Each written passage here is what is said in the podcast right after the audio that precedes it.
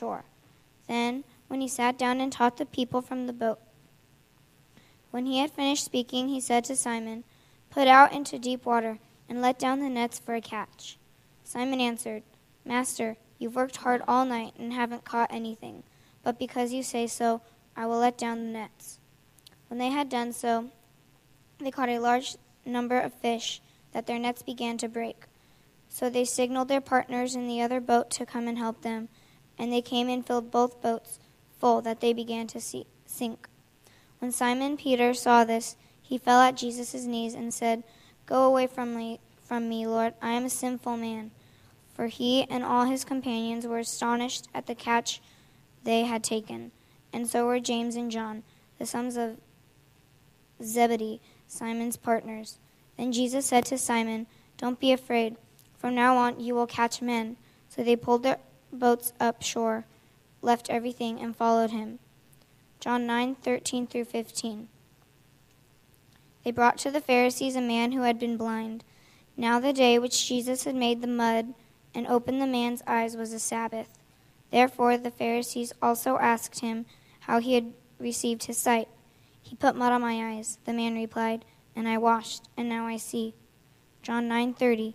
The man answered, "Now that is remarkable. You don't know where he comes from, yet he opened his eyes." May the Lord add a blessing to the reading of his word. You may be seated. Nice job.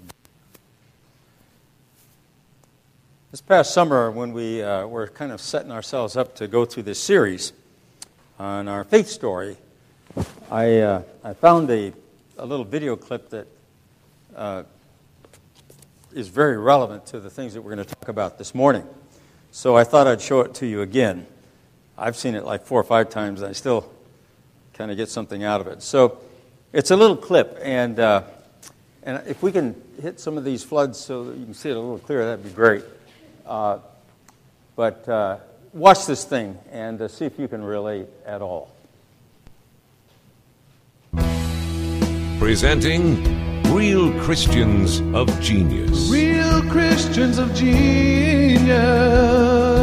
Today we salute you, Mr. Christianese speaking person. Mr. Christianese speaking person. When conventional wisdom said no one can understand what you're communicating, you dared to prove them wrong. Dare to prove them wrong. You knew your neighbor didn't know words like Trinity, salvation, and eschatology, but you overused them anyway. You can't stop me now. When people told you what they believed, you had the guts to laugh in their face and wish them luck in everlasting retribution. You gotta be kidding. So stand proud, chosen one, yea, though your words confuse the masses, thou knowest what thy meaneth.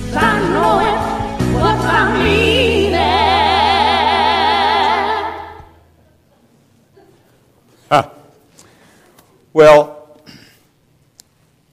in our story of building our faith story and trying to determine how is it that we can have a faith story and be real and authentic and be our personality?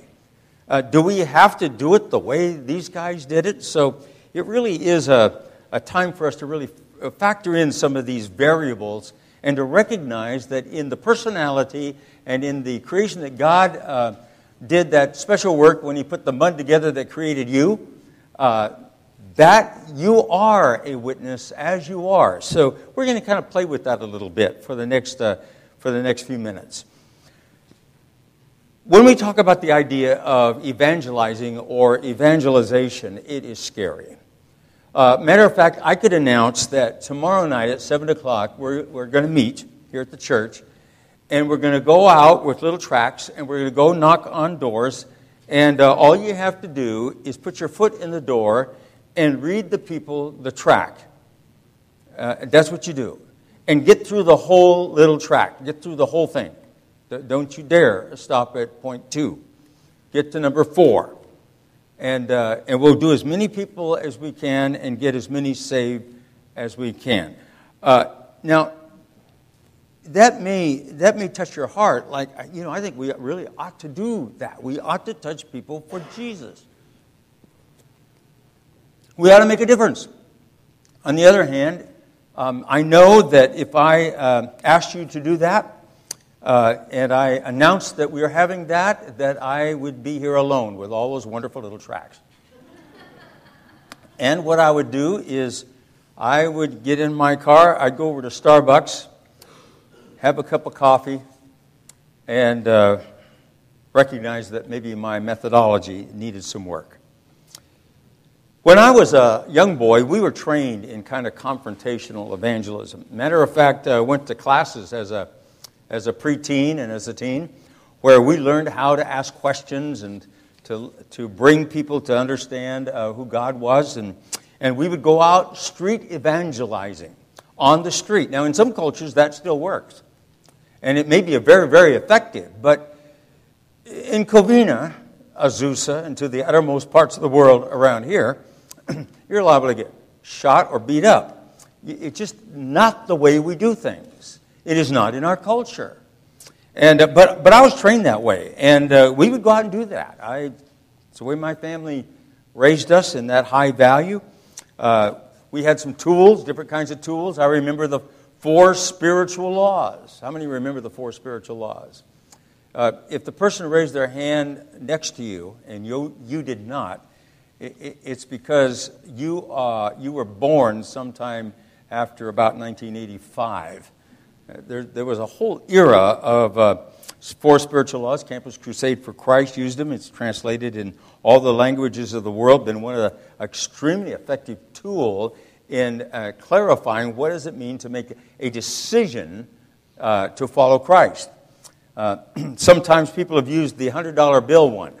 Uh, that's where they take a $100 bill, uh, copy it off somehow, and uh, print inside the gospel message the four steps to become a Christian. Fold it so it looks like a $100 bill. So I've read one, I read one one time that says, uh, I did not leave you a tip of money, I le- left you a tip that will allow you to go to heaven. And so they had the four deals, and you're supposed to give that out in restaurants. And that waitress would be so happy uh, for your little phony baloney deal. And uh, yeah, she could really feed her family on that one. So, I, and I've seen that thing before. Matter of fact, down in Covina on Friday night, if you go down to the uh, flea market there and uh, uh, in, in, our little old town, there's a guy that the newspaper took a picture of him. He had a big old sign that says, uh, Turn to Jesus or go to hell, or something like that. One of those. And the man's standing there with this huge sign, and he just kind of stands there and walks around. Uh, I note that uh, very few people talk to him, if any, and, uh, but he just kind of does it that way. And that's how he tends to approach it, as uh, some people do. Now, when I was uh, doing youth work, we used to do it a little bit differently. We thought, man, I'm not so sure about the standing on the corner. We'll do something different. We had burger bashes. And a burger bash was when you uh, would bring you tell kids at the high school, the local high school, uh, on Friday night, you can have uh, free hamburgers and cokes and stuff over at so and so's house. And so you would uh, put the word out in little flyers, and sure enough, uh, on Friday night, uh, and you had a lot of barbecues out there, we, we literally we had a problem. So many kids came that we youth workers had to learn crowd control. And uh, then the police would come thinking that we were having a dope party. And uh, we'd have to explain, no, this is a Jesus party.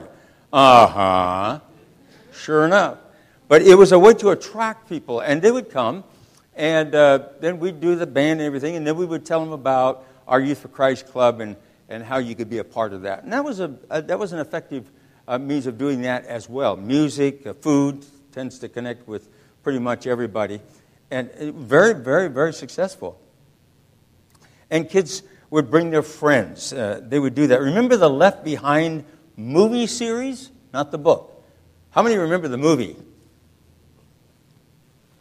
Oh, not enough of you. I'll have to show it sometime. It's a, it's a little drama thing of a bunch of military people, and, and uh, there's the big extraction had occurred, and all the Christians leave. And then the rest of the people are down here, and then some of them, I don't know, I don't remember very well. I know it just, it literally scared people to say, I need Jesus and I need Jesus now. Because if not, the army's going to come and take me away. It was one of those kinds of things. And uh, uh, effective, uh, maybe for some, and maybe at that time, but not today. That methodology is not. I remember a knock on the door. It was a Monday night. We were in Glendora. Uh, we just moved up this way from Downey, serving uh, on faculty at APU, and uh, we visited a local church. It happened to be a Presbyterian church. We were not real familiar with the Presbyterian church, at least I wasn't, and uh, I thought that they were a little bit liturgical and a little sticky, and I wondered if they were Christians. Uh, well, when you're a Nazarene, you know, you have to, you know, put people in the right, pro- in the right category. And uh, sure enough, on Monday night, uh, there's this knock on the door, and there's four guys that are there, uh, nice looking gentlemen. And uh, they said that they were from the local Presbyterian church that we had visited, and that they would like to come in and uh, do we had a few minutes to, to answer some questions. So we said, sure. So they come into our house. Kimmy was just a baby. And uh, they sat down and they, uh, they kind of did a little bit of niceties, you know, for a minute or two. And then they broke open the plan. And uh, they started to ask a series of questions. And we answered the questions. And then finally they got to the last question. And uh, I, I was a little bit familiar with this approach. However, I'd never used it, nor had I been the object of this approach. I'd been the object of a lot of approaches, uh, especially walking down Hollywood Boulevard, Sunset in Los Angeles. You get, uh, you, be, you get asked to join, to be converted to a lot of things. Even guys in orange robes uh, with little clanger things walking around, they ask you to join them. Everybody wants you to join them. But they, they said um, the question really is uh, do you know, if you died tonight, do you know where you would uh, spend eternity? Well, that, that, that, was a really good question for, for Lindy, and, and really, and for me as well, because uh, because we want to know. Later on, I got closer to eternity and uh, recognized it's even more of a particular question. But, but you have to have some concept of eternity to understand that, or at least to have thought about it. And they asked that question, and we said, yes, uh, we are going to spend eternity with Jesus. And uh, we were born again believers. And there's some terms you can get rid of people. Yeah. We're born again believers. Born again usually works. Uh, and they say, oh, not real sure you're Presbyterian, but you might be. You're probably more Baptist. Little did they know I was a stealth Nazarene. So they were nice and then they left. So that was, that was an approach that was uh, very, very uh, popular for a decade or so. But when working with kids, we did uh, learn something even while all these methodologies were going on. And there was uh, something that we did uh, with kids, and that was we call it teens reaching teens. Uh, students reaching students, which is still the mantra for Youth for Christ today and youth work everywhere. Uh, like minded cultural people uh, reaching like minded cultural people. Gee, Daryl, I wonder if there's a missiological concept there somewhere. And uh, in that, we learned that nobody was more powerful in witness than a student to a student. And when you had uh, a bunch of the student body officers and other uh, people of influence in the local schools in your youth group, you built them up. You, you taught them to be disciples and you taught them to engage people with their faith and to live it out consistent, consistently in their daily lives. And uh, that was impacting. Did the cold call stuff work? Um, maybe it did, for some. Uh, did the Luke warm stuff work? Uh, yeah. My dad, my dad was a cold call guy. My dad was a public school administrator, but he was a lay pastor. And every day he'd witness to somebody. And one time he told me, he says, You know, he says, I, I didn't witness to anybody a certain day. I said, Oh, well, what'd you do? He's out laying in bed, and I hadn't witnessed.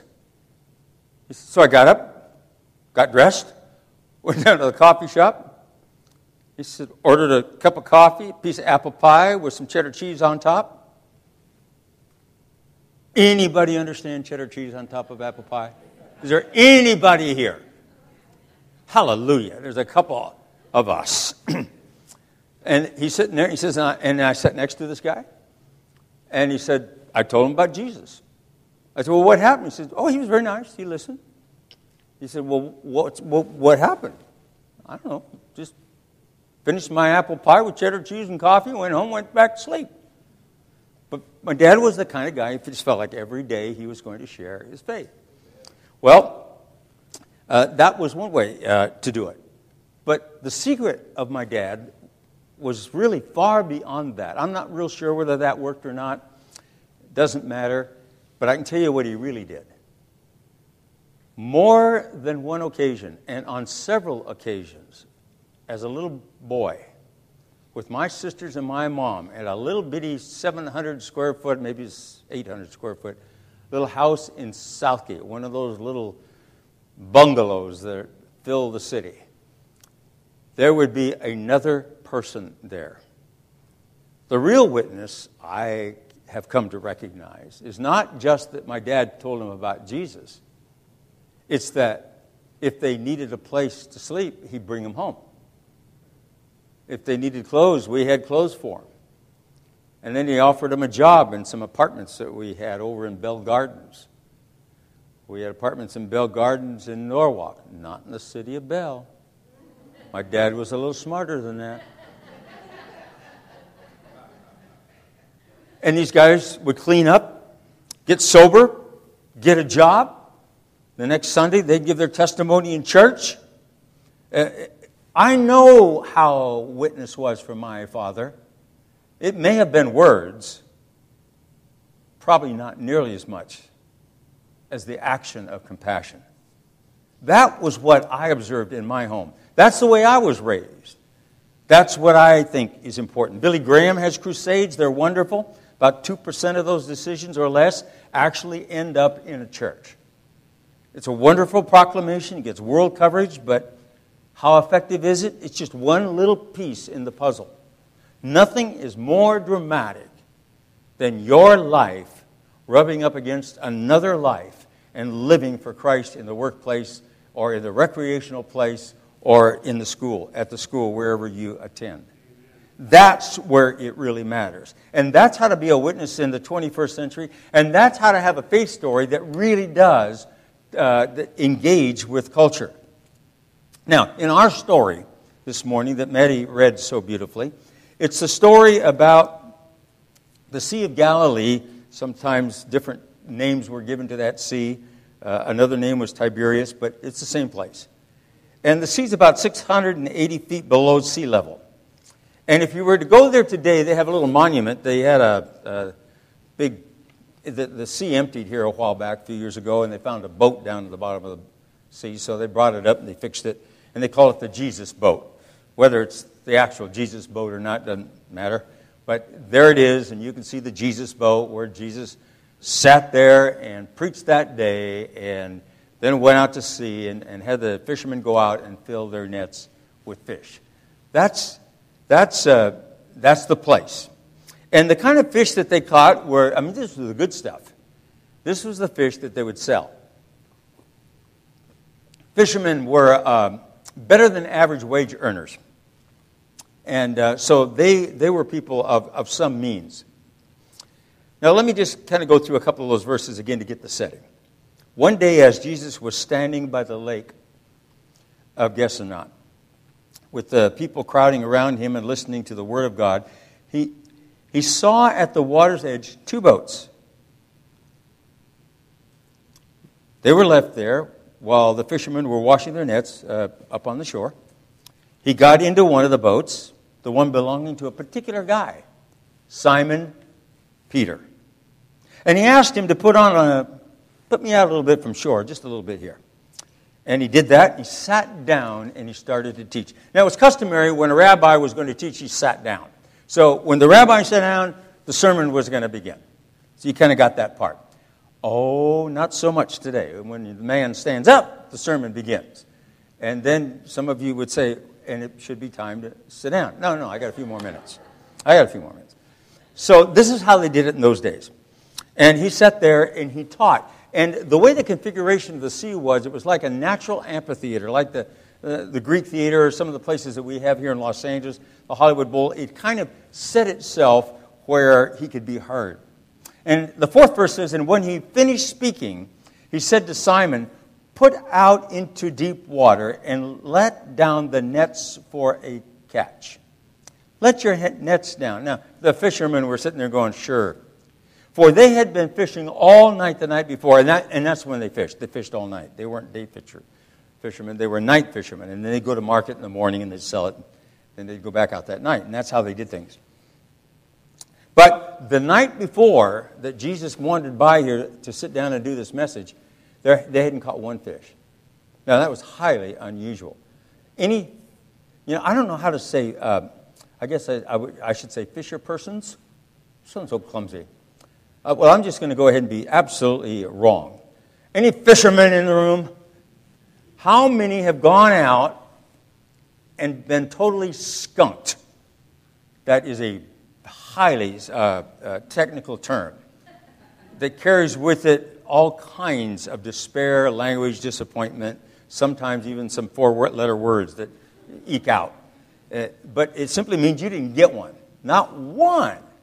And some of you have gone out early in the morning and stayed all day into the evening and not caught a fish. Well, these guys, that's what happened.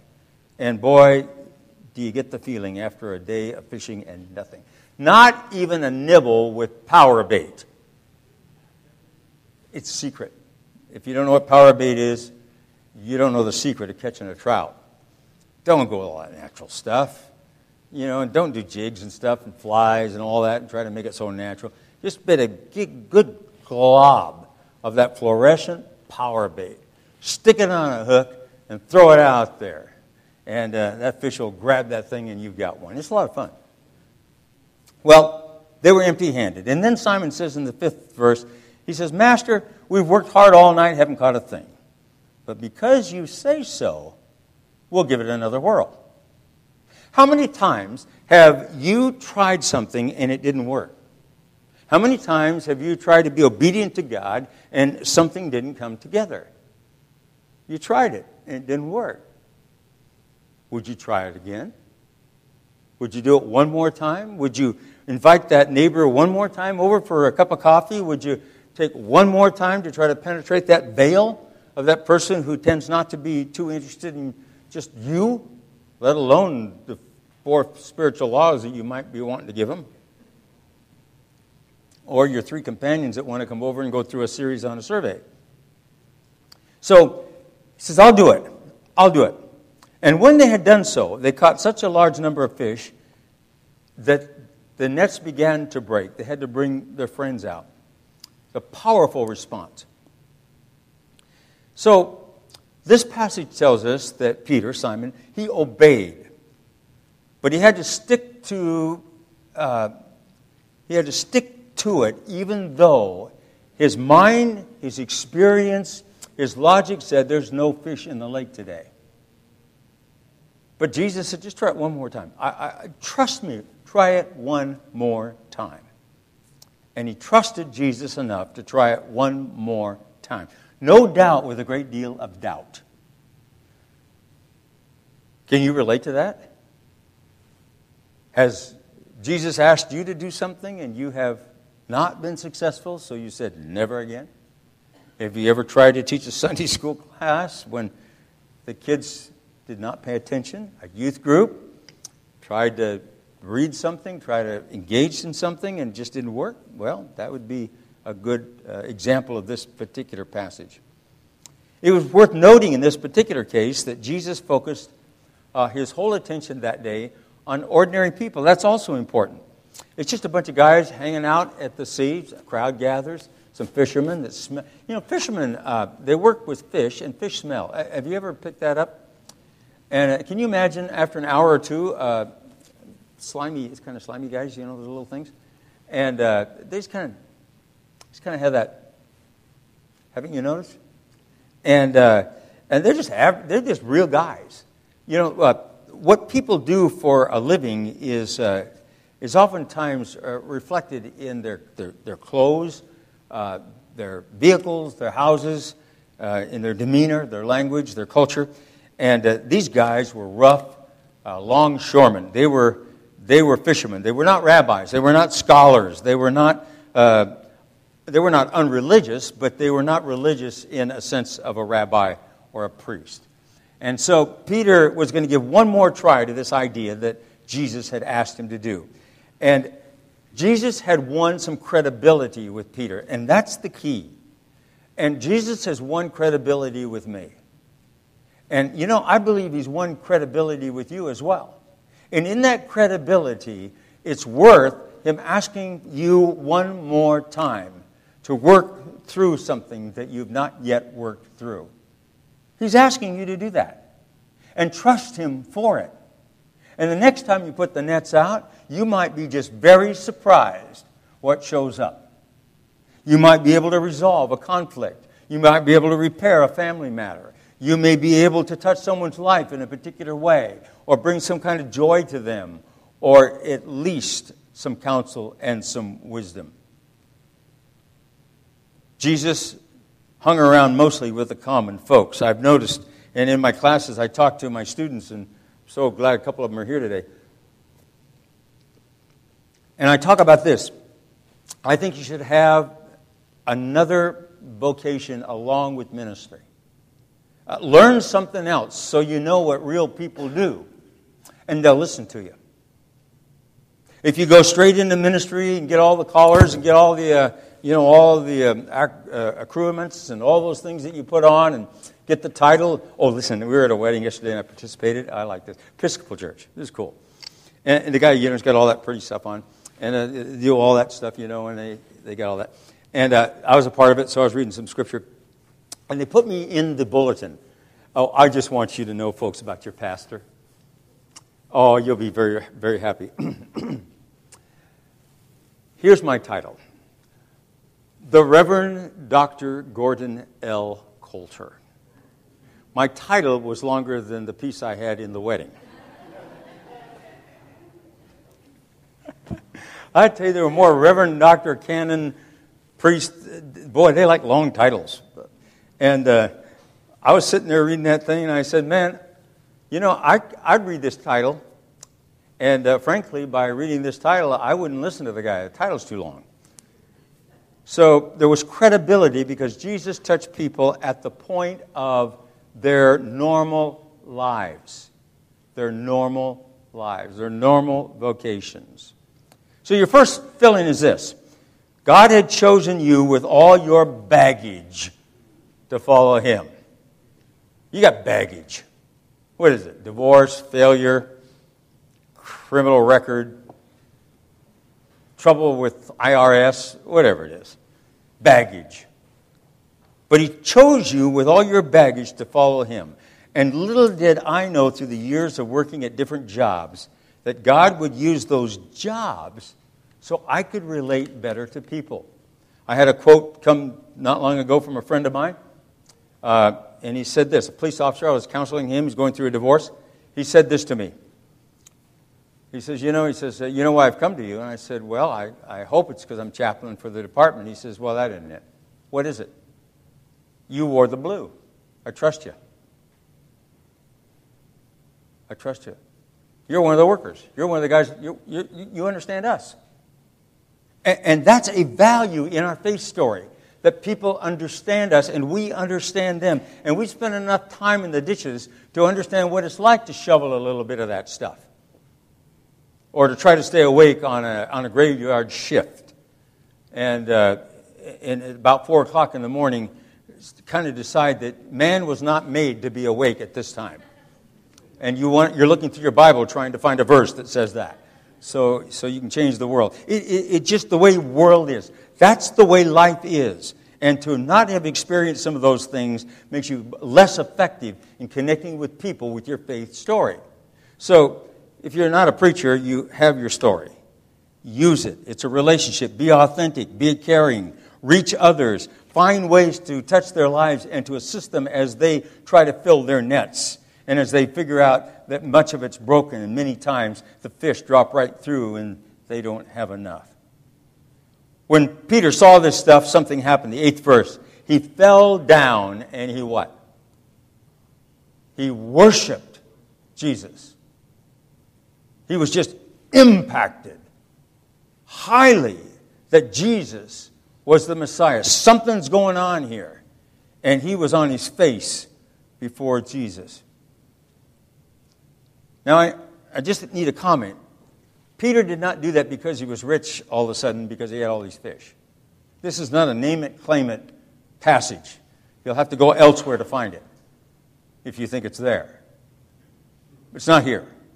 This is the name passage. This isn't what you get from it. This is that that person, that Jesus, that's God in the body, that person did this. And I worship him. The Word became flesh and went fishing with me. Huh. That's kind of the idea. So, this surefire kind of guy, he's the kind of guy that was uh, hitting it straight. Are you that kind of guy? Are you the one that sort of makes it straight? You want to hit it right on the head? Tony Morales, raise your hand, Tony. 35 years ago, on the 7th of October, that would be in 1975, he came to Christ and has been sober ever since. He has 35 years of sobriety. Now, Tony is the kind of guy that Peter is. He is an in your face, hit it straight, no nonsense kind of guy. This Marine that came, lived through Vietnam and lived through alcoholism and lived through addiction and lived through all other kinds of things has an incredible story. And when he does James Club and he does his ministry, it's a kind of a direct approach. You ought to go listen in sometime. It's a direct approach, and it works. That's how Tony is. God made him more like Peter. So there you are. But we're not all that way. And the second part that, uh, that, that Maddie uh, read was about a guy that we, we don't even know his name. All we know is the guy was born blind. A particular fascinating passage of Scripture because Jesus healed a lot of people, and he didn't heal a lot of people. In this case, this guy's there, and Jesus comes along, and you know the story. He notes that this guy is blind, and the disciples say, Whose sin is it that caused this man to be blind? Is it his father and mother or his own? Because it was assumed that there was some kind of an STD that went around that either came through the parent or the cause of themselves that caused blindness, which is true. You can be blind because of certain sexually transmitted disease. And so this guy's blind, and Jesus says it has nothing to do with sin. It's not his own sin nor that of his parents. The reason he's blind is so that I can be shown to be God. It's to reveal myself to you. And so this guy is there, and Jesus did the thing about the mud and all that. Interesting about the mud. That was more of a black magic kind of thing. Not, it wasn't really a part of the normal Jewish treatment for stuff, but it was sort of a, one of those dark deals where you stick things in people's eyes like mud. And they did that to this, to this guy, and he goes over and washes it out, and of course, you know the story. Then he runs around, and he can see for the first time he's an adult. We know he's an adult because he's been out of the house, he's, he's of age, it says so in the passage. His parents disclaimed the fact that they were responsible for him anymore. The guy, like a maniac, was running around going, Something wonderful happened. Now, let me ask you this question. Just, just we're just trying to pull personalities here and how our faith works together. Uh, I, I, know none of you do this. I, am convinced because you're smart enough to know what the odds are. But if you won the lotto, and it was, oh, I just throw out $300 million. Doesn't matter, you can throw out anything. Uh, so you won $300 million. You're, you're sitting here in church. Uh, the preacher is standing trying to get this great message across that'll actually impact your life and transform the world, and uh, doing it with everything he's got. And you happen to be a little bit bored, so you're flipping through the numbers. And you'd written down the winning numbers the night before because you watched it on one of those channels that actually talk about it. And you're doing that, and you see yours, and you see that one, and you see yours, and you see that one, and you check, you check, and you check, and all of a sudden, you say to your neighbor, Now the preacher's still preaching.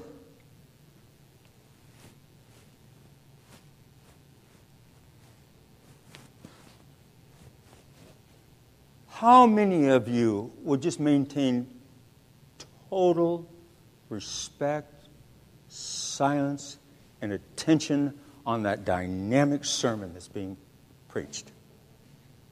How many of you? Boy, you, I know exactly what you do. At that point, when you figure I'm three, I have $300 million, uh, I can repair anything that I break. Uh, uh, I, can, I can yell and scream and ruin the service, and there's no offering, then I can make it up. There, there's nothing that can happen that, that, I, that I can do that I can't fix now, that I have $300 million. And your personality would absolutely shift from the quiet, demure, uh, educated, uh, uh, proper group that you are. You'd be nuts. You'd go nuts. This guy went nuts. We really don't know his natural personality. He was a beggar. He's a blind beggar. I mean, I haven't seen too many blind beggars jumping around, you know. They just tend to be blind beggars. Kind of on the corner, blind, and with a sign, and help me out. But he goes nuts. He goes running around looking at people, looking at their face, and looking at things for the first time. Looks at a camel and looks at a woman for the first time.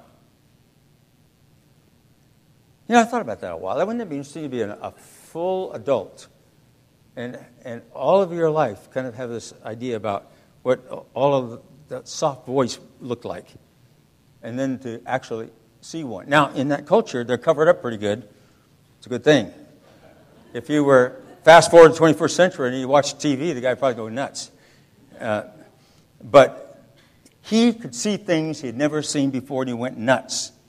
And, uh, and so the passage says he was quizzed by the church leaders. And, and uh, this is the, this is kind of the, the wrap to this thing. He was quizzed by the church leaders how this happened. No good God did this, not the God of Abraham. That must have been some kind of a demon that healed you. Inferred. Inferred. He says, Listen, here's what I know. Once I was blind, and what? Now I see. I don't have any idea who this guy is. You know, you have to remember, dudes, I've been blind all my life. I haven't seen anybody except you right now.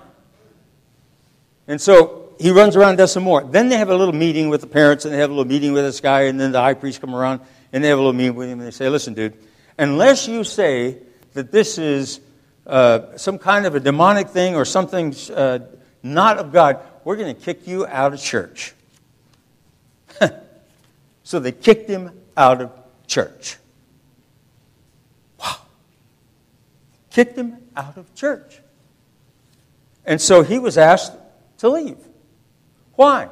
Because once he was blind, now he can see. And the later encounter is he found out who Jesus was, went to see him, and he said this.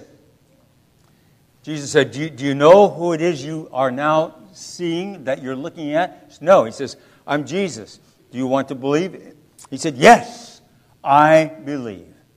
And there was a dynamic transformation in his life, far better than his eyes. Now I want to, I want to end with a little story. The, uh, oh, I, I, guess I missed a couple fill ins. You can fill them in. You can figure it out, can't you? The second one was, How has God equipped you? Are you more like Peter or the blind man? Which is your personality?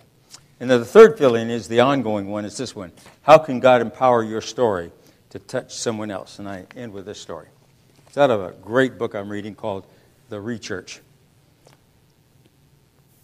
A guy falls into a deep hole and starts yelling for help. Soon a doctor happens by and hears the anguished cry. The doctor peers down into the hole, writes a prescription, throws it to the guy below, and keeps walking. Before long, a priest comes by and he peers into the hole, seeing the man below. The priest writes out a prayer and throws it down before walking on. The guy in the hole starts yelling even louder. As soon as friend Joe comes by, Joe, coordinator of First Impressions, our Joe. Hey, Joe, help me, I'm down in the hole. So Joe jumps down into the hole. Our guy says, What have you done? Now we're both stuck down here in the hole. Yeah, says Joe calmly. But I've been down here before and I know the way out. I've been without Jesus before. And now I know him. I know the way. Let's pray. Lord, we know people that are in the hole.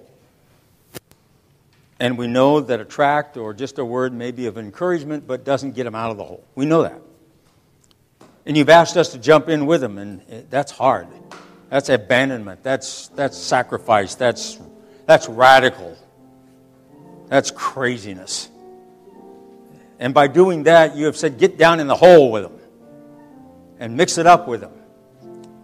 And then lead them out as I have led you. So we know what the message is here. Whether our personality is like Peter or whether it's like the blind man, may our faith story reflect that we, have, we are touching people's lives, we are relating with them, and leading them out of the hole. In Jesus' name, amen.